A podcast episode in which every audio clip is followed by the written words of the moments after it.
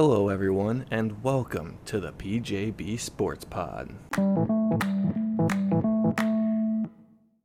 Hello, everybody, and welcome back to another episode. Today it's the Formula One Austrian Grand Prix preview episode. So, first, we're going to get to know the track, its history, and what I expect from the race on Sunday. The track that we are having this Austrian Grand Prix at is the Red Bull Ring, which is 4.318 kilometers or 2.683 miles in distance. The Grand Prix is 71 laps or 306.58 kilometers, 190.5 miles. This track features 10 corners, 7 to the right and 3 to the left, with 3 DRS zones one down the pit straight, another between turns 1 and 3, with the kink in the middle of the straight being considered turn 2, and the last DRS zone down the straight between, between turns 3 and 4. Yes, all three of the long straights this weekend have DRS zones. This track was originally known as the Österreich Ring, built in 1969 with the first Grand Prix being held in 1970. The Red Bull Ring, as it is today, was turned into its modern look in 1995 and 96 by Hermann Tilke to make the circuit more modern and shorter. Hermann Tilke being the guy that ruins almost every single racetrack, actually kind of came out with the banger on this one. The winningest driver in the history of the Austrian Grand Prix is actually a three way tie between Jo Siffert, Alain Prost, and Max Verstappen, each having three victories at the Austrian Grand Prix. The winningest constructor is another tie, McLaren and Ferrari each having six wins. It's a sprint weekend, baby. Means the weekend format. We got Friday FP1 in qualifying, Saturday is FP2 in the sprint, and Sunday is the Grand Prix itself. Some storylines from last weekend flowing over to this weekend. Can Haas start a point streak? Double points last weekend at the Red Bull Ring. Coming up next is half power for the first half of the lap and half chassis and aero in the second half of the lap. Haas have that powerful yet unreliable Ferrari engine in the back, and an okay aero package. They haven't had any major updates all season, and they don't have any planned until just before the summer break, with either uh, sorry about that, with either France or Hungary being targeted for their first major upgrade. Gunther Steiner, the team principal, has said, I've always said that we don't just introduce updates indiscriminately because everyone else does it too. We're going to walk our own path. Props to you for that one, Gunther. Thank you for carrying Drive to Survive for the last three seasons, and thank you for being one of the best characters in the F1 paddock. Another storyline will Ferrari be able to get the Leclerc relationship back on track? Leclerc was given a stern talking to by team boss Mattia Binotto after the last race, and still seemed a little confused as to why Ferrari did what they did at the end of the race. Finally has a championship challenging car, and now the team is getting in the way of actually winning it. I can completely understand Charles Leclerc's level of frustration here. Um, it seemed so obvious to pit Leclerc, and even more confusing is the um, defense that Mattia Binotto offered. Um, he said that he was worried that the time loss due to a double stack would have caused them to lose more points than the strategy that they actually went for. Now, the confusing part here is Leclerc had about a nine second lead on Carlos Sainz in second place when the safety car came out, and he slowed going through Stowe Corner right before the pit, pit lane entrance to see if the team were going to call him in or not. So that lead evaporated to four seconds. Even at four seconds, it doesn't take that long to change tires and move to the next car, meaning to me, the average pit stop is between 2.3 and 2.7 seconds that gives you about a second and a half to make a mistake and still have Carlos Sainz in the pits right then and there with no worries. So another part of it was he's saying they they could have pitted Leclerc and everyone else behind them would have stayed out, which insinuates that Ferrari would have kept Sainz out, Hamilton would have stayed out, Sergio Perez would have stayed out, even though he had to make another pit stop, seeing as he only had run the mediums for his first stint, come and change the front wing, and got another set of mediums for his second stint. He had to come back in. So you're saying maybe two people stay out behind Leclerc, with one of them being his teammate, and Leclerc would have been on fresh softs. So to me, the worst he's dropped into is fourth he could have even fixed his front wing, which damaged on lap one, the same as Sergio Perez, and still only probably ended up sixth at worst. With fresh, soft tires and how much faster he was on the harder compounds with front nose damage, losing the end plate on lap one, like previously stated, I think Leclerc's easily winning that race in the last 12 laps that they ran green. Some members of the Ferrari team actually refused to take part in the podium celebration afterwards. This news came from a former team member who said some of the current team originally refused to attend the celebration following and the following photo shoot this is definitely not a good sign. Um, I know this is a little obvious. I know I'm saying this. It's pretty obvious it's not good. But now it seems as though the Ferrari team are divided almost as badly as anything else in the world anymore, where they want their driver to win and they don't care about the other one now because they're seeing how Ferrari are just having blunder after blunder. Leclerc, after the race, demanded a full view into the costly strategy call, which I'm assuming he also wants to look into the Monaco incident and the engine reliabilities that have plagued him this season, where he's lost how many points? Goodness me, I can't even tell you how many points. When he started on pole in Monaco, the strategy calls ruined it there. He's blowing everyone out of the water in the Spanish Grand Prix for the engine to blow up. And he's got a real shot at winning in Baku, at worst, probably finishing second or third and the engine blows up while leading. Also, Carlos Sainz's engine blows up while he's running fourth. So I can completely understand why Leclerc wants to look deep into the problems at Ferrari. Supposedly, though, Binotto and Leclerc had a dinner where they, quote unquote, canceled out the post race tension. But I think it's going to take more than a dinner for Leclerc to chill out over the Ferrari blunders this season, and rightfully so. He probably should be leading the championship, if not being within a race wins distance of Max Verstappen in first, which is just ridiculous to think that he's over a race win behind Verstappen after being almost 50 points ahead of him at one point during the season. Some new storylines that have been developing throughout the week. The FIA has sent an updated technical directive throughout the, to the teams on the porpoising issue. Yes, the FIA updated the directive on porpoising and said they will be closer monitoring the plank wear underneath the car and the flexibility of it. Coming straight from the FIA, they said, quote, the central floor flexibility, skid deflection, and skid wear measurements are all inherently related to the same issue and go hand in hand with the new metric we are developing. End quote. They will be using these metrics to measure the porpoising and grounding, both the bouncing due to aerodynamics and due to the stiffness of the suspensions they cited the significant deformations over and above what the new regulations allow as reasons for this. Toto Wolff, the team principal of Mercedes, was taken aback by the news, and Mercedes head of trackside engineering, Andrew Shovlin, said, quote, When it came to light, we realized there are opportunities we've perhaps not been taking or exploiting. So it won't affect in how we run our car. It may well be that it affects other competitors, and by virtue of that, we move a bit closer. End quote. I personally don't have much understanding of this one. I know there is a plank underneath the cars that they used to, mm, they were supposed to be. Now I say that because they're updating this directive, obviously, meaning they weren't doing it very well before. But they're supposed to be using to measure the amount of bouncing and how low the cars were riding. So to me, it seems like some teams were finding a way to get the either the plank to bend or the floor to bend in a way that the plank parts that are being measured. There's three holes, two in the front, one in the back, that they were getting the body to bend so that the middle of the car wasn't hitting the track, therefore skidding and removing part of the plank and looking worse than it was. That's about all I can really get out of it. Um, some suspected teams, they apparently are Ferrari and Red Bull, but uh, the new measurements won't take place until the French Grand Prix, which comes after this weekend's race. Um, it seems as though there's the old saying there's no smoke without fire.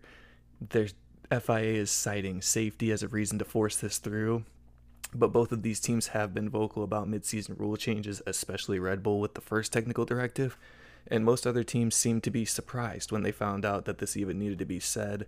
So I'm kind of curious to see what's going to happen in the French French Grand Prix in two weeks' time after Austria um, seeing if Ferrari and Red Bull maybe come back to the pack or if someone else falls off the pace completely, but it seems as though Red Bull and Ferrari were the two teams mainly targeted with this new updated directive.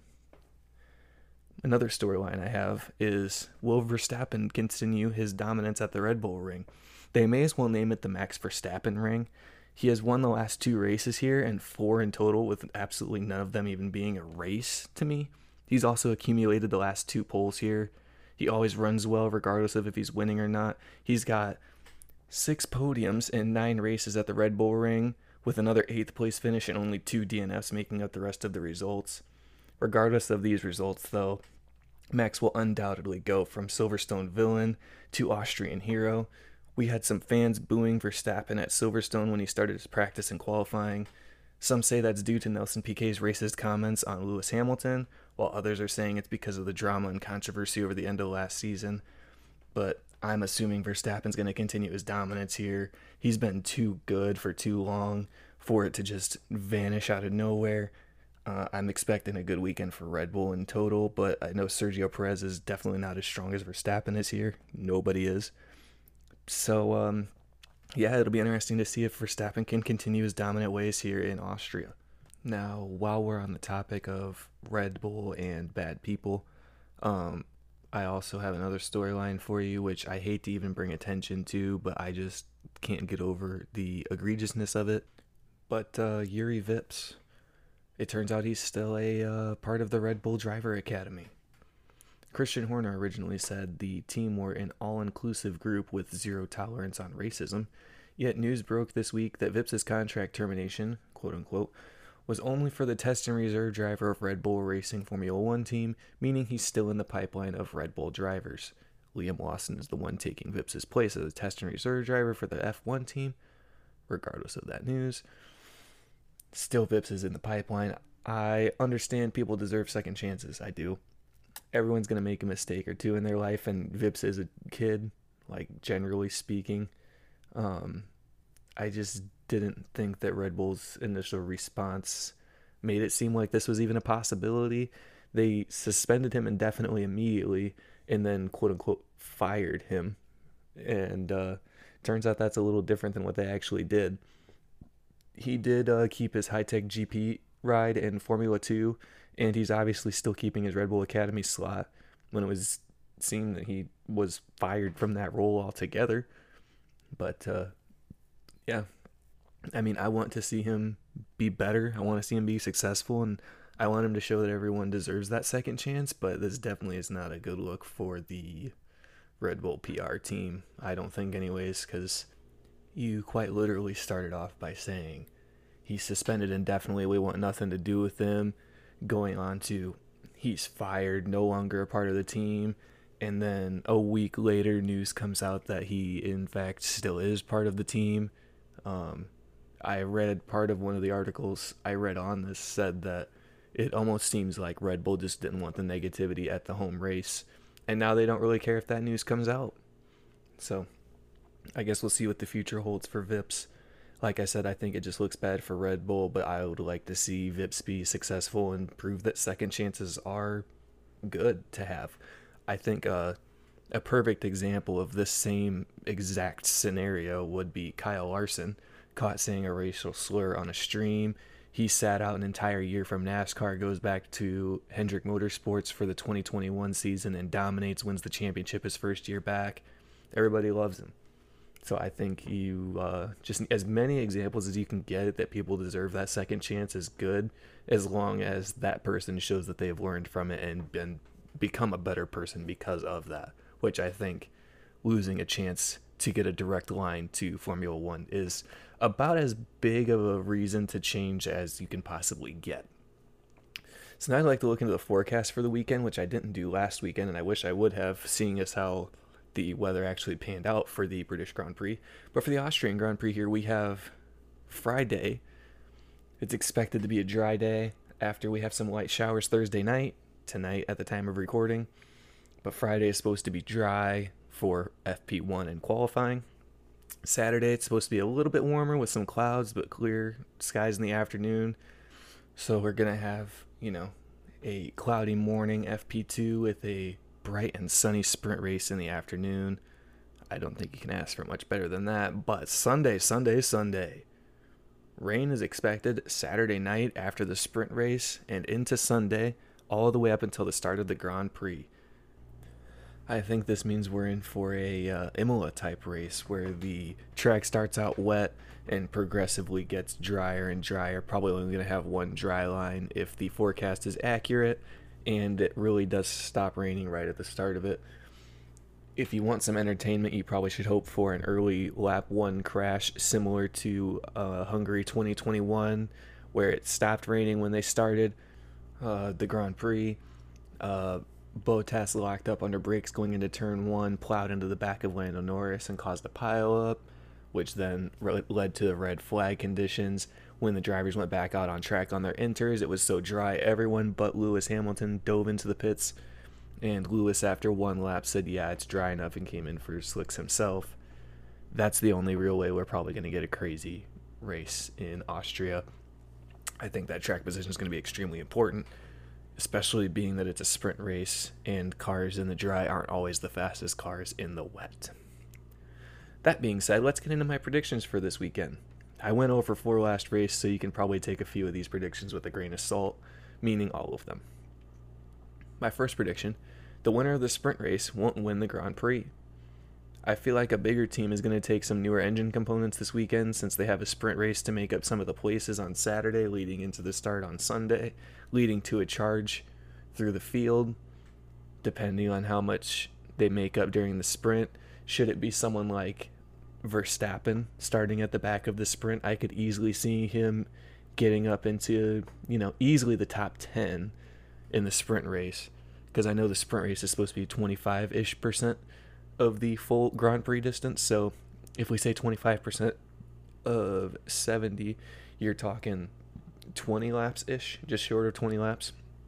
And I could easily see Max Verstappen making up 10 places in 20 laps, especially at a track that he is so well dominant at.